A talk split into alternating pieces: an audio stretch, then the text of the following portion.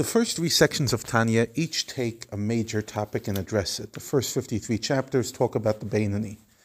The next section talks about the foundations of our faith, specifically God's unity. Then we spoke about Shuvah, return, repentance. The next two sections are different. They're a collection of various ideas, not necessarily connected to one another. This section is called Igros Kodesh, Holy Letters, and it's a collection of letters that Rabbi Shneur Zalman wrote. He wrote many letters, but these are specifically letters that are communal. In other words, they have relevance beyond the one person or community it was sent. And therefore, um, it's written in the style of letters at the same time, it has some of the deepest ideas of Tanya within these letters.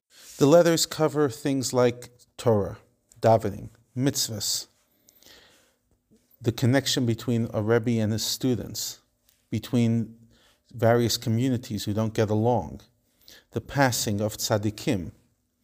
But the single biggest topic is the mitzvah of tzedakah.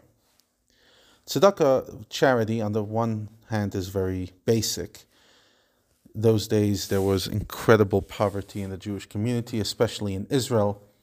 And the Rabbi Shneur Zalman was very passionate about keeping the, Isra- the Israeli Jewish community survived and thriving. Uh, on the other hand, it's a very hard mitzvah to keep. Sometimes you have to give not just extras, but you're giving money that you actually need and therefore Rab Shneur Zalman goes beyond the typical fundraising and actually goes into the, the mystical element of tzedakah. So let's start with the first letter. Rab Shneur Zalman starts this letter with encouraging people to study the Talmud, specifically communities. People take on various sections of the Talmud, and as a community, they finish the Talmud collectively over each year. And then he moves on to the foundation, the fundamental topic of this chapter. The Eshet Chayil that we sing on Friday night, King Solomon says various praises about the woman. And we understand that it's not just talking about a specific woman, it's talking about the general feminine energy of this world, which is the Jewish people, and in Kabbalah, the level of Malchut, the number 10 of the 10 Sfirot, and in another perspective to the neshama that each and every one of us has.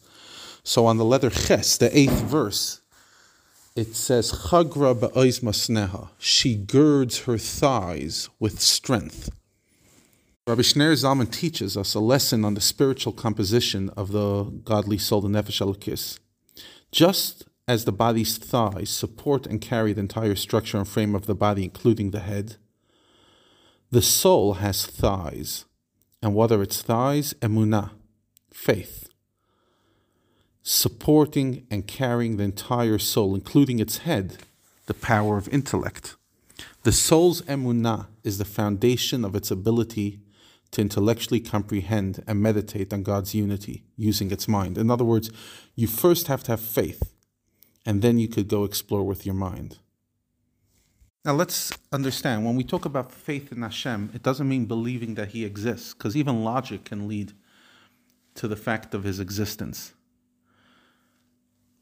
faith is the ideas about God, ideas that He's greater than the world and that He's within the world, ideas that we explored in the second section of Tanya that Hashem's spirituality, the level of Yud, the Hey, the Vav, and the Hey, which is above this world, and the godliness that manifests within this world, even though they seem to be two different levels of godliness, are ultimately the same God. The idea that there's no space other than Hashem.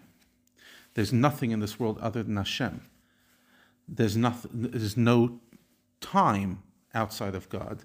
There's no human being and no soul and no spirit outside of God. Once you have the faith, then you can actually start exploring what does this mean? What's the message?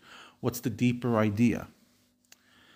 Faith is the foundation of healthy exploration. You first of all explore about Hashem's incredible greatness and his incredible kindness that He allowed us to develop a relationship with Him. He allowed us to do mitzvahs. He allowed us to do tshuva. And that He created the world with the ability of each and every one of us to, to grow and become one with Him. When we have this meditation, it brings us to loving Hashem and awe of Hashem. And these spiritual emotions are called the arms and the body of the soul. So they're the thighs, the arms, the body. In other words, this is all the makeup. The human body is created in the image of God. And as we explained, that doesn't mean necessarily physically, God doesn't have a physical form, but rather that when you see and you diagnose the human biology, you understand things about godliness as well. And our thighs symbolize our faith, and our arms and our torso symbolize the, the love and awe of Hashem. And obviously, our mind symbolizes the seichel, the idea of exploring God from a place of intellect.